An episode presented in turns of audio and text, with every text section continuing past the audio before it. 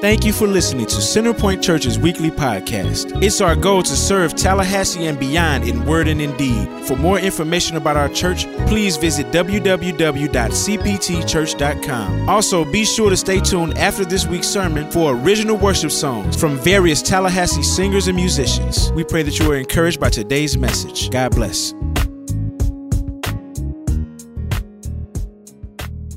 Well, I don't know where you're at um, my sense is that some of you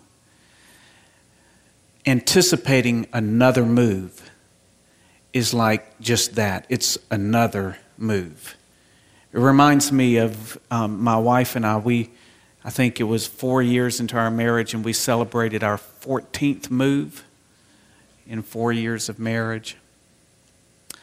Um, and but I will say this that every single one of the places we lived in had a special place in our marriage, um, in our spiritual pilgrimage.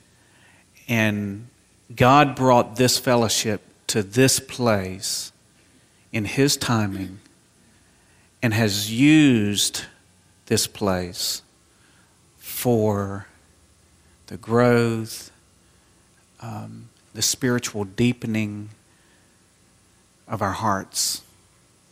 And because of that, this is a holy place.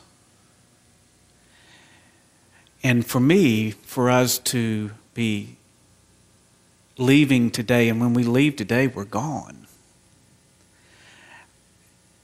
In the middle of this place, I want to raise up my own Ebenezer on behalf of the church and, and to, to, to, to, to be able to celebrate what God has done and how far He has taken this church up to this point.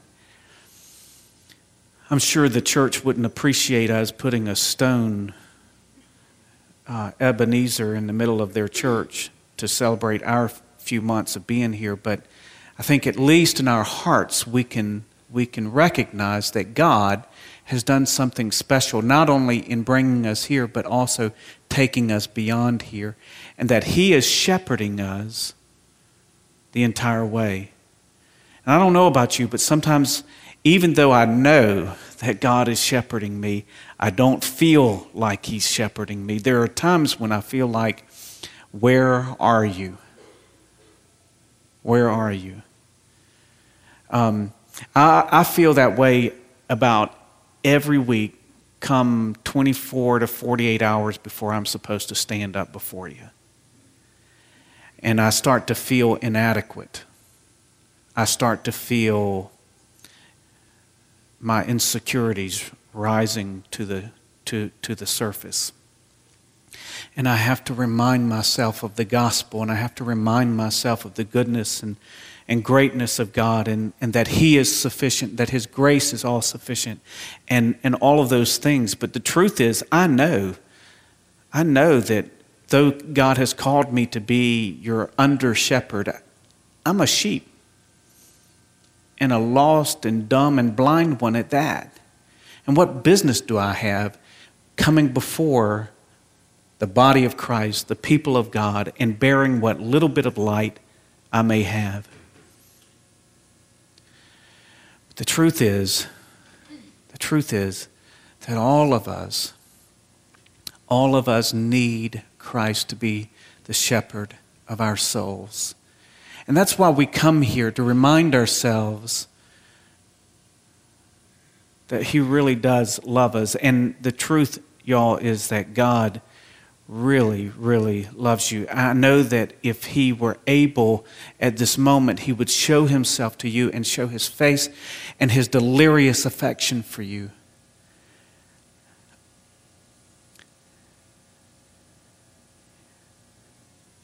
And one day he will. In the meantime, he has demonstrated his love for us in the gospel of Jesus Christ.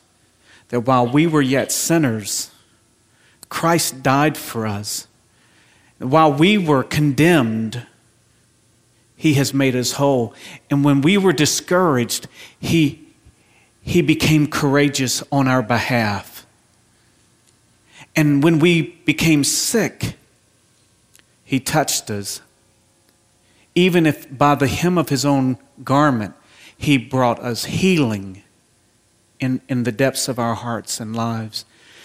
And, and so when we start to feel these things, the, the, the insecurities, the, um, the depth of despair, I don't know. There are times where I have despaired of my own life. I thought when I was young that things would get better when I was old. I found that as I've gotten older, it's harder to walk the Christian life, not easier. And so, I really, what all that I need to do is to, is to, to turn my eyes to Jesus.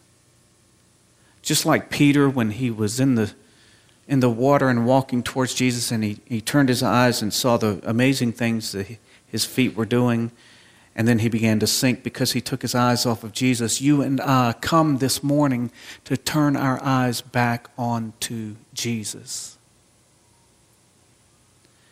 The scriptures say, Let us fix our eyes on Christ. Let us fix our eyes on Jesus, the author and perfecter of our faith. And so this morning, we are, we are coming to get rightly aligned in terms of our vision. And our vision needs to be not on ourselves, but on Christ, who is everything to us. He is the hope of glory. He is the, he is the one who has made a way for us like no one else could. And so our mind and our hearts need to be fixated on Christ.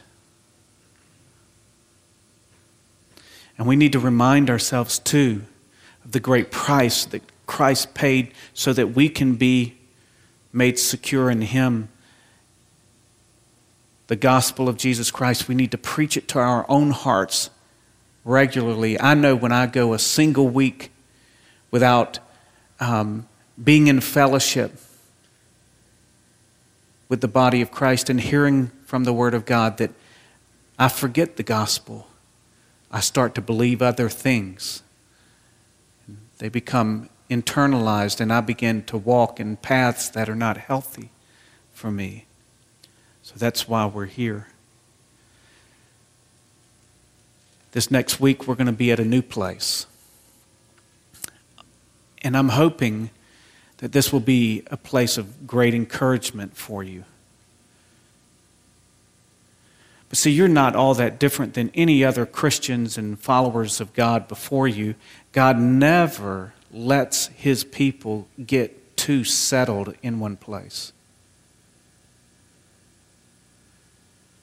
I mean, you look at the Israelites, and God had led them to a certain place, and they'd get comfortable there, and then God would move them on, and, and, and in their hearts, they had all these attachment issues to deal with. They, they prefer to be here. They're tired of being wanderers. But you and I are called to put our, our, our, our citizenship, to, to understand that our citizenship is not in one place here, our, our citizenship, our sense of belonging is in the kingdom of heaven and in the will of God for our lives. So we're going to follow the Holy Spirit of God into a new place, in a place where God is going to do amazing things. I know that by faith we can anticipate that He will do so. And this afternoon we're going to go and have sandwiches and begin to, to make our place ready for uh, next week when we worship for the first time in that new place. And I hope that, I hope that you're getting excited about it. But fix your eyes on Christ as you do so. Last week we talked about something that is a high priority in the kingdom of God, and that is His care for the poor. And I wanted to, to follow up on, on that whole thing, um, to do a part two before we enter into our sermon series in, in our new place and talk about the poverty mandate. We'll call it part two um, this morning and, and, and, and talk about a little bit what, what th- this thing is, is, is, is really all about. When it says in the scriptures, as we looked at in James 1.27, that true religion is reflected in our care for the poor and needy, the widows and orphans and such, what is that rooted in, really? Of course, you have to go back into the character of God and then how that manifested itself in the creation motif that God created us in His image.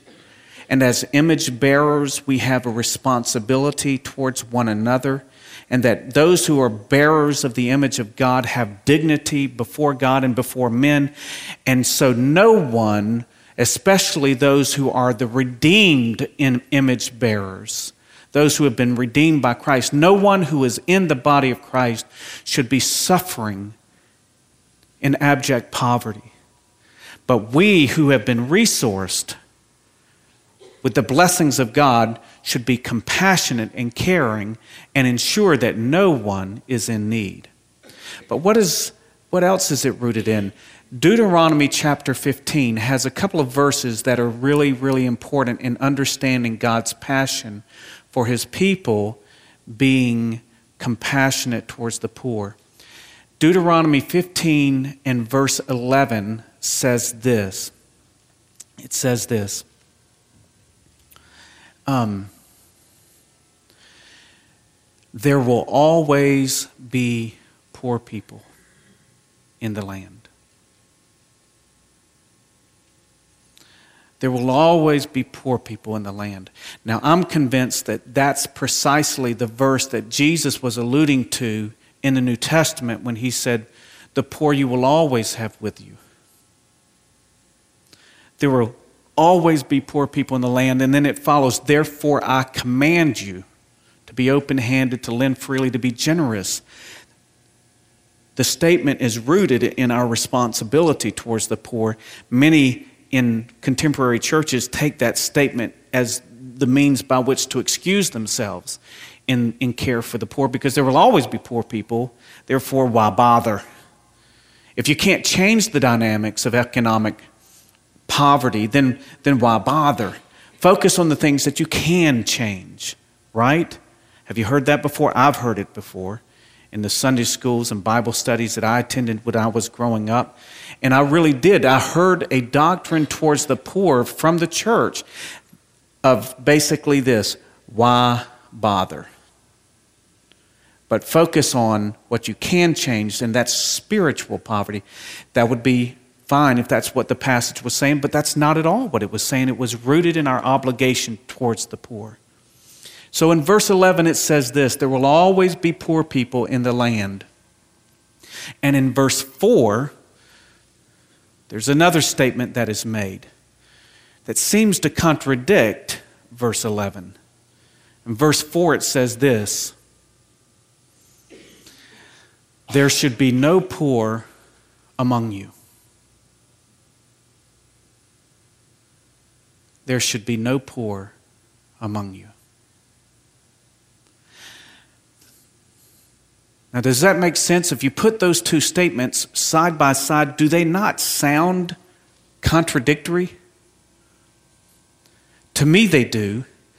But I know that they're not contradictory. They must be reconciled in some manner or another, but on the surface at least, they seem to inherently contradict each other. There will always be poor people in the land. There should be no poor among you. Which one is right? They're both right. But it's in how we understand those verses. And let me place the italics where I think that they belong. And then tell me what the passage actually is saying. Deuteronomy 15, verse 11 says, There will always be poor people in the land. There should be no poor among you. Now, what does it mean? The passage is talking about and distinguishing between two different types of poor persons. The poor who are in the land but are not Israelites. They are what the Bible refers to as strangers, aliens, and poor wanderers. people who find themselves in and among Israel but are not Israelites. They're foreigners and they're poor. And the Israelites are commanded to be generous and compassionate towards them. And why? Because at one point, the Israelite was a stranger, alien, and poor wanderer. But God, in His mercy and grace, came and ministered redemption to them so that they have now become the envy of the entire world. And therefore, the Israelite, as he is compassionate towards the stranger, alien, and poor wanderer, celebrates what God has done in their life. And they become the extension of God's blessing to others. However, in verse 4, it says this there should be no poor among you, meaning what? The Israelites the people of God, the covenant community of Israel. There should be no poor among you, it says. In other words, there's a higher level of responsibility. We have a responsibility to strangers, aliens, and poor wanderers to be generous towards them. But with regard to those who are poor but inside the covenant community, we have a higher level of obligation to them. Now, if you were to summarize both obligations, you could do so with two verbs. With regard to the poor who are outside the covenant community of Israel, we are commanded to alleviate their poverty or to relieve their poverty. But with regard to the poor who are inside the covenant community of Israel, we are being commanded to what? to eliminate their poverty. There should be no poor among you, it says. Now, if we were to take this Old Testament principle and if we were to traject that Old Testament principle into the New Testament, making proper epical, personal, and cultural adjustments. But trajected into the New Testament, the dynamic equivalent of the, of the you in the Old Testament would be who in the New Testament? Are you following me? Do you understand the question? Then you can say the answer. The you in the Old Testament would be who in the New Testament? The church. The church. So, if you were to apply this principle into the New Testament church, you would say that you and I, as, as a body of believers, are commanded to eliminate poverty within the covenant community of Christ. Right? That would be the appropriate application of that principle into the New Testament. Now, if that Old Testament principle was intended to be continually practiced in the New Testament, surely you would have seen the New Testament church actually practicing it. Right?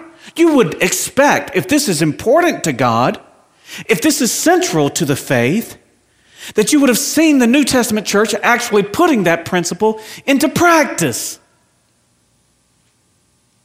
Acts chapter 4 says this. Listen to the words, they're fairly important.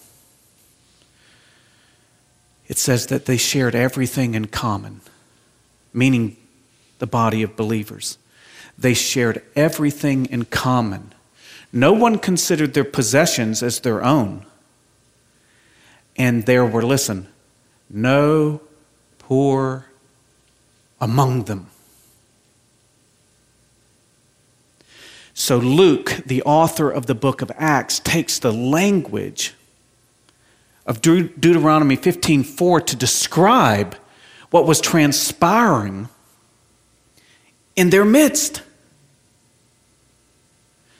What does that tell you? That the poverty mandate in the Old Testament of eliminating poverty within the covenant community is a live principle It's something that is a central focus of the, the body of Christ. And we talked about that a little bit last week and how that, that principle is practiced in the church. It's through elders and, and deacons, the elders focus on the word and, and, and, and the spiritual side of the gospel, but the deacons help to promote the prosperity of the body by ensuring that no one is in need within our fellowship.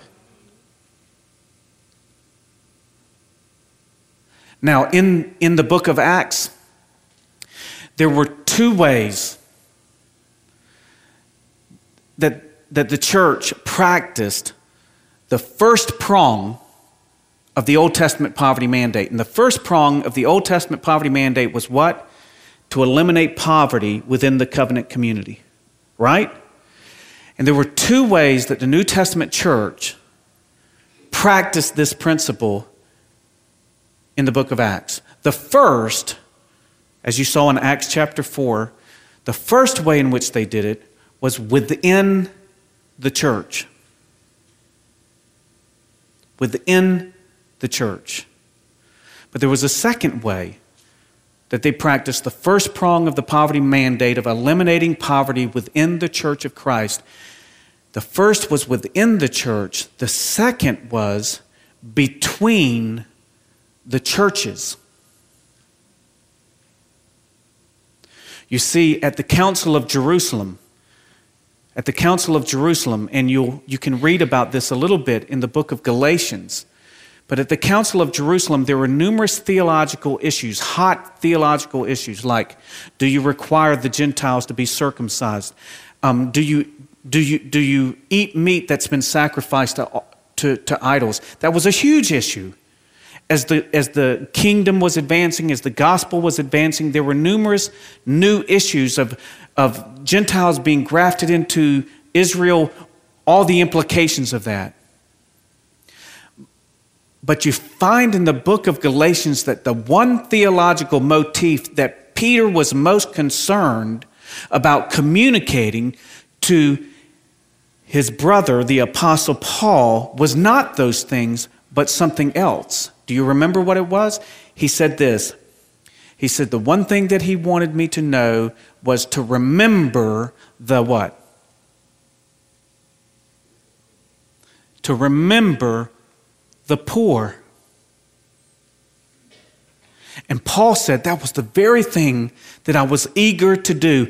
And so Paul went about the work as he was preaching the gospel into resourced areas planting churches among the Gentiles that he would take up offerings in all of those churches, offerings for the saints that would be distributed to the needier churches, especially those in Jerusalem. And, and towards the end of Paul's life, the book of Acts records this happening where Paul decides to gather the offerings that he's, he's taken up from the resourced churches and to bring them to the under resourced church in Jerusalem. And when he decided to do so, his staff and his, his brothers in, in Christ begged him not to do it. They knelt before him, pleading and weeping for Paul not to go to Jerusalem. And why? Because they knew if Paul went to Jerusalem, he would be immediately arrested. And he would likely be put to death. And so they begged him not to go. And Paul said to them, He said, Would you stop troubling me? Do you not know that I'm willing to lay down my life for Christ's sake? And his co laborers washed their hands and said, Let the will of the Lord be done. And Paul went to Jerusalem.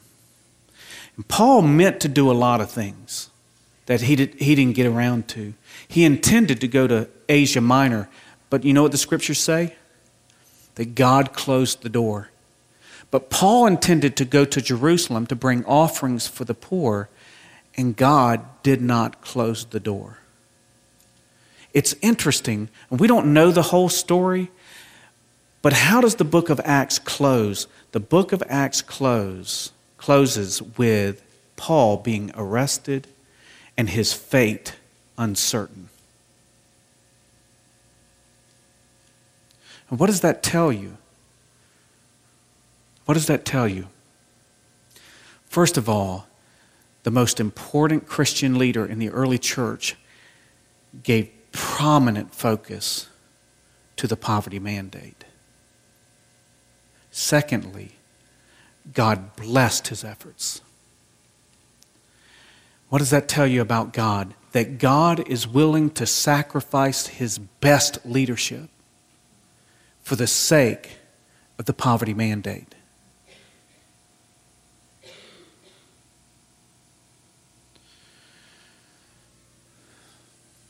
In Isaiah chapter 3,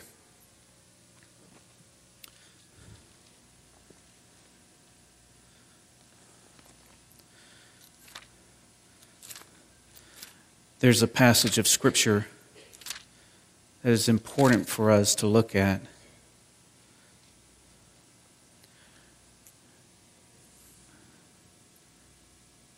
I need to buy like a half dozen or so of those reading glasses and leave them in all the places where I need them because I never bring them when I need them.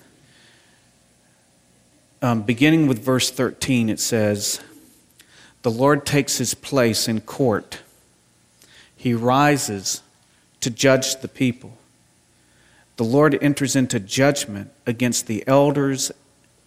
Did y'all hear that? the elders and leaders of his people. Listen to what God says. This is the case he makes against the Israelites, the elders and the leaders of, of, of, of, of that covenant community. He says, It is you who have ruined my vineyard. Listen to this the plunder from the poor is in your houses.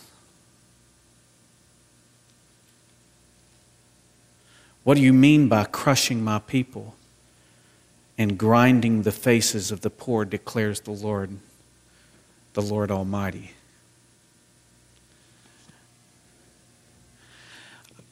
Let's assume that Centerpoint Church was being brought into court, that God was filing suit against Centerpoint Church.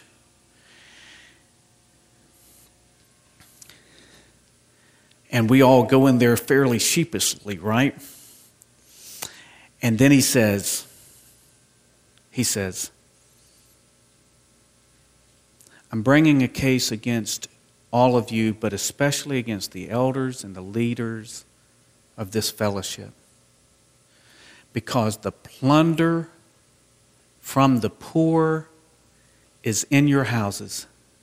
Now, if I were standing there, I'd turn to Mike Houghton and I'd say, Mike, what have you been doing, man? You got us all in trouble.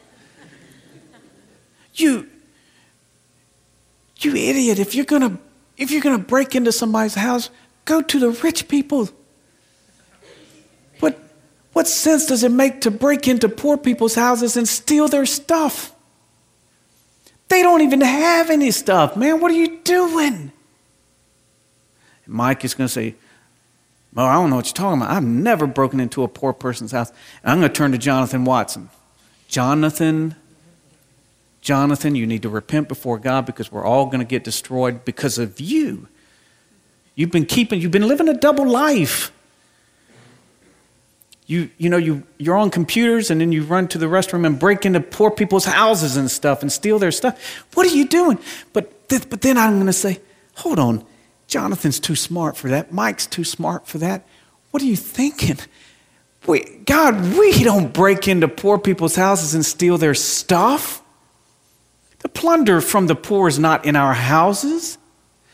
But if one properly understands the poverty mandate and they understand that their possessions are not their own and that a portion of it is the poor's, then when we maximize our spending on ourselves, then that which, which was intended for the poor is in our house. And we enter into judgment from God because of the manner in which we have not properly portioned our resources. We have not remembered the gospel. Paul told us in, in 1 Corinthians 8 and verse 9, he said, For you know the grace of our Lord Jesus, that though he was rich, he became poor so that we through his poverty might become rich. We forgot what the Lord has done for us, and we think that the gospel and, and the rest of our lives, the blessing that God pours towards us, is for us. And what God intends to bless through us is lost, and those who are suffering and in need become embittered because of us.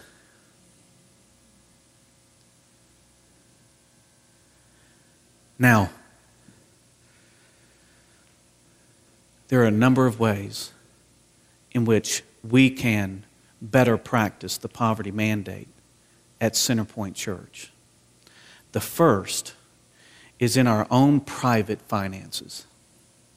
And I don't know what any of you make. I don't. I don't know what you make. But I know this I do know this whatever you presently make, you've lived off of less.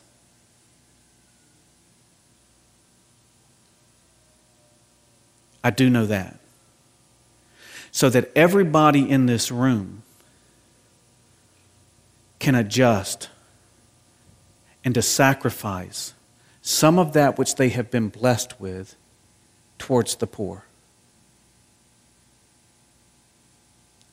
So, every single person in this room, I don't care who it is, how much money you have, how much you don't have, everybody in this room, in their own private financial management of their resources, can sacrifice towards the ministry of Christ among the poor. Everyone. And I will say that on a private level, I'm not doing enough. And I need to repent. There's a second way that we can practice the poverty mandate, and that is in our collective budget. Now, I have partially helped to superintend the shaping of our budget. But I will say this our budget doesn't presently reflect our passion for the poor and God's priority towards them. And for that, on a collective level, we need to, one, repent, and two, become more educated about how passionate God is towards this.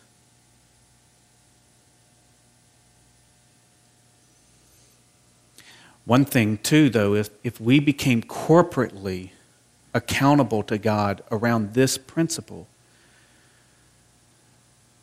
all of us on an individual level could be giving sacrificially to the church, knowing that the church is handling the resources with the utmost care to make sure that the poor have what is rightly theirs.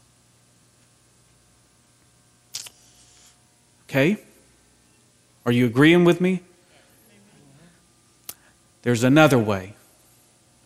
And um, And on this, I, have just got to give you a gold star. Just one gold star, not a two or three yet. But you, you deserve a gold star for this. Um, prioritizing the ministry of the gospel among the poor in your programs is a way in which we can practice the poverty mandate. And y'all, that's happening. And many of you are not even aware of it.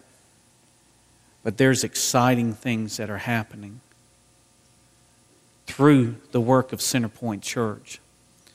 And I hope the kids don't mind me talking about this at all, but like just just this past weekend, I hear that there were four new kids who gave their lives to Jesus.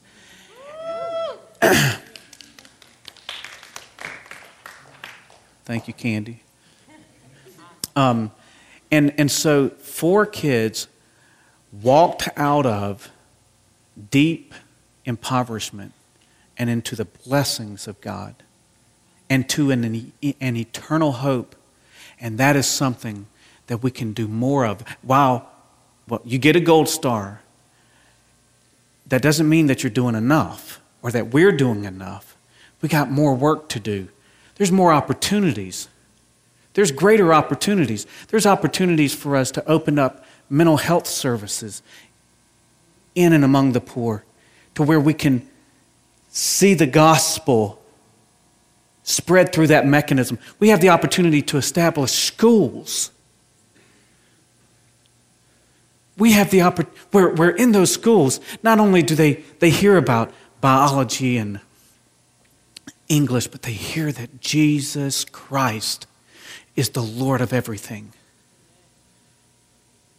And they're cultivated. And so there's opportunities, y'all. There's works that we can do as a church to celebrate the poverty mandate, to fulfill the poverty mandate in significant ways. There's more opportunity there.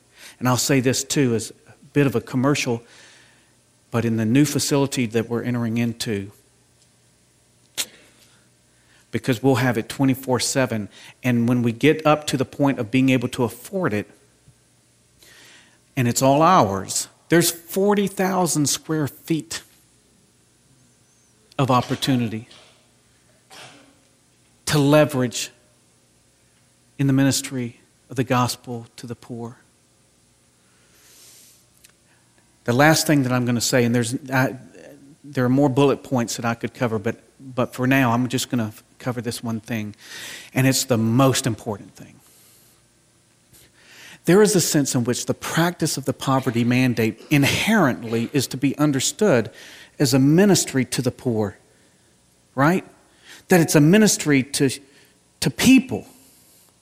But do you know do you know that the scriptures look at it altogether differently? Remember Matthew 25? He says, Whatever you have done unto the least of these brethren, you have done it, you have done it unto me. So look, there is, there is kind of the human aspect of, of, of the poverty mandate, but there's a worship aspect to the poverty mandate. There is a sense in which we are ministering directly to Christ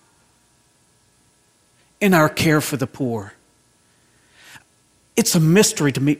To me, it's one of the finer mysteries in all of the scriptures. How, when we minister to the poor,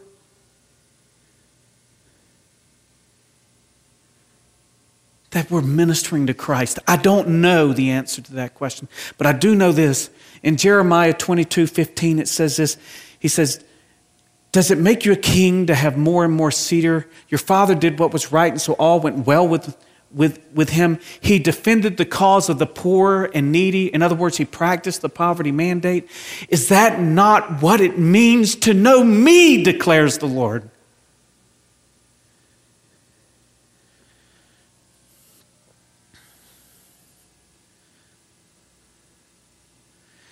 So we can come into greater fellowship with God, knowing Him more deeply and more fully, worshiping Him by our practice of the poverty mandate.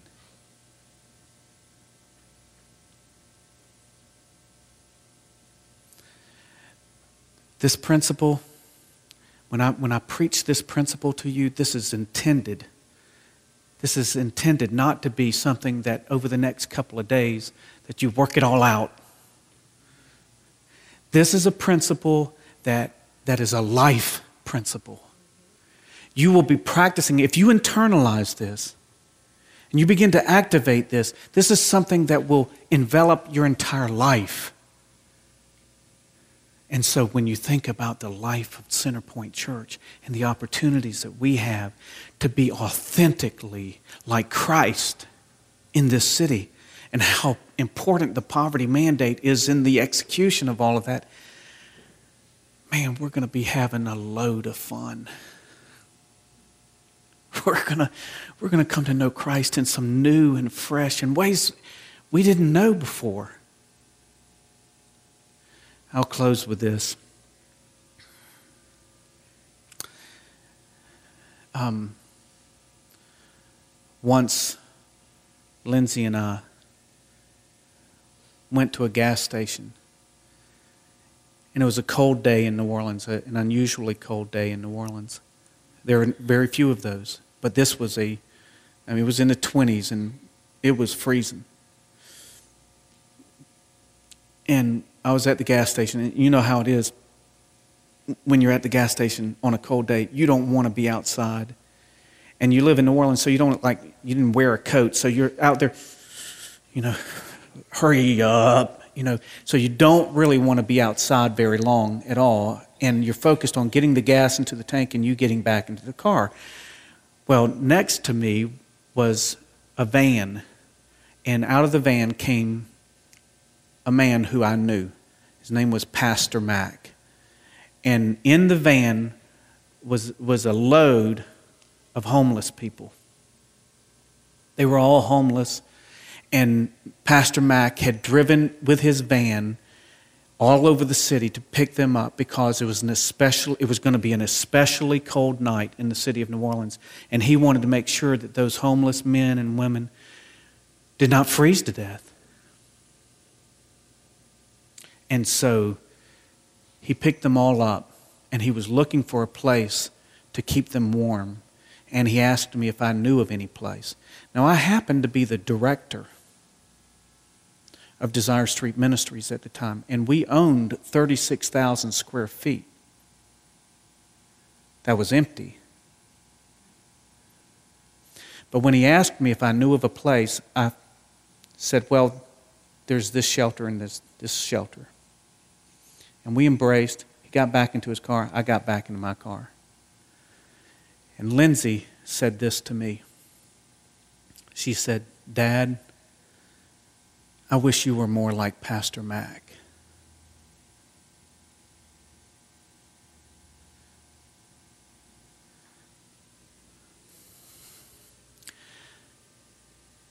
Well, Lindsay has a way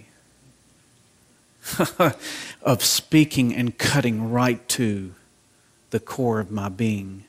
And I was like, Lindsay, why would you ever say that? Because I want to be her champion, right? She's my daughter. I want to be her hero. I don't want to ever disappoint her.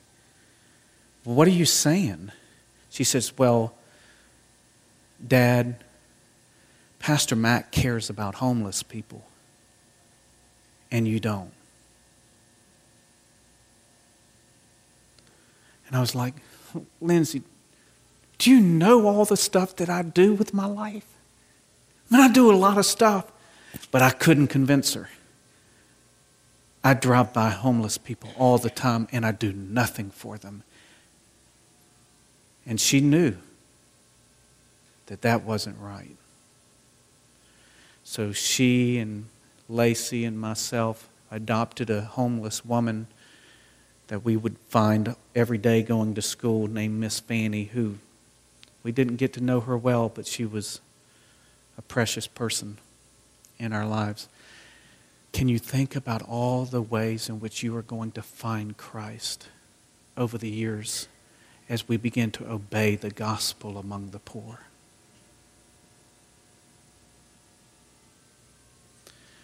Let's pray together.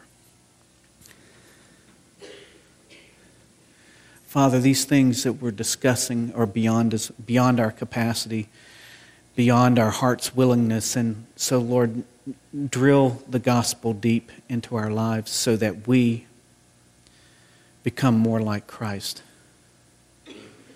in this world. Lord, we praise you ahead of time for the good works that will please you in doing through us. We trust our, our lives into your care towards that end. In the name of Christ. Amen.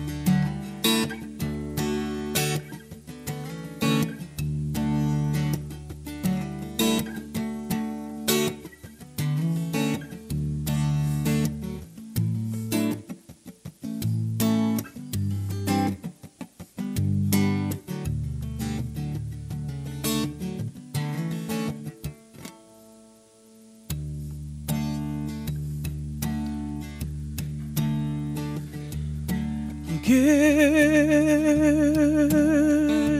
my soul to be martyred. Sell my every ounce of freedom to the slave.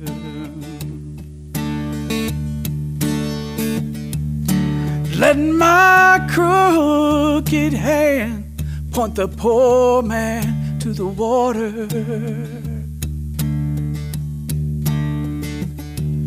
Laying the dust of my flesh, bring flowers to the grave.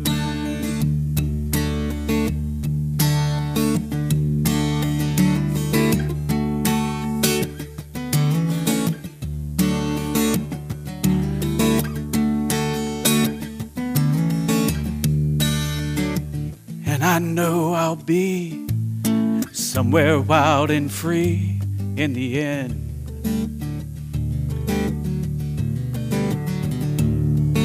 And I know I'll be here somewhere wild and free in the end.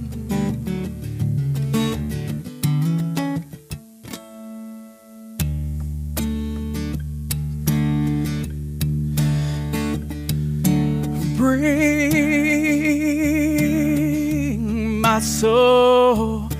the altar.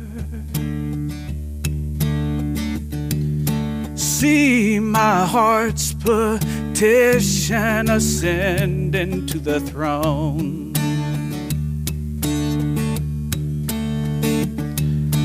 Let the poet's pen and the dark sword of the psalter separate the flesh and sinews from the bone.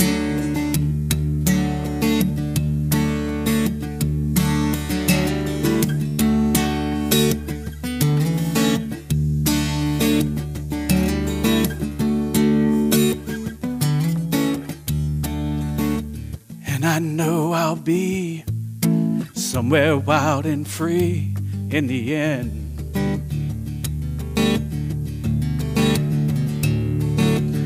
And I know I'll be somewhere wild and free in the end.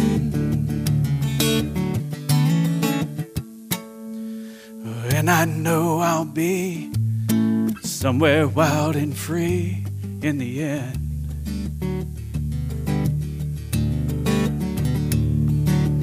And I know I'll be somewhere wild and free in the end.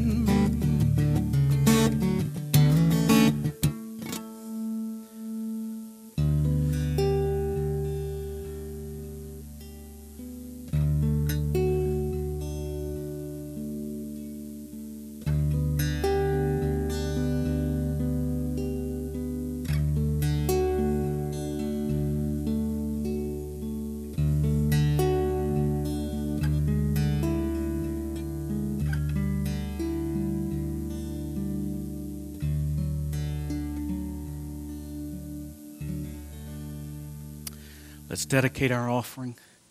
Father, we, we do give to you these offerings and pray, Lord, that you might multiply them many, many, many times over, feeding the masses as you did with the fish and the loaves.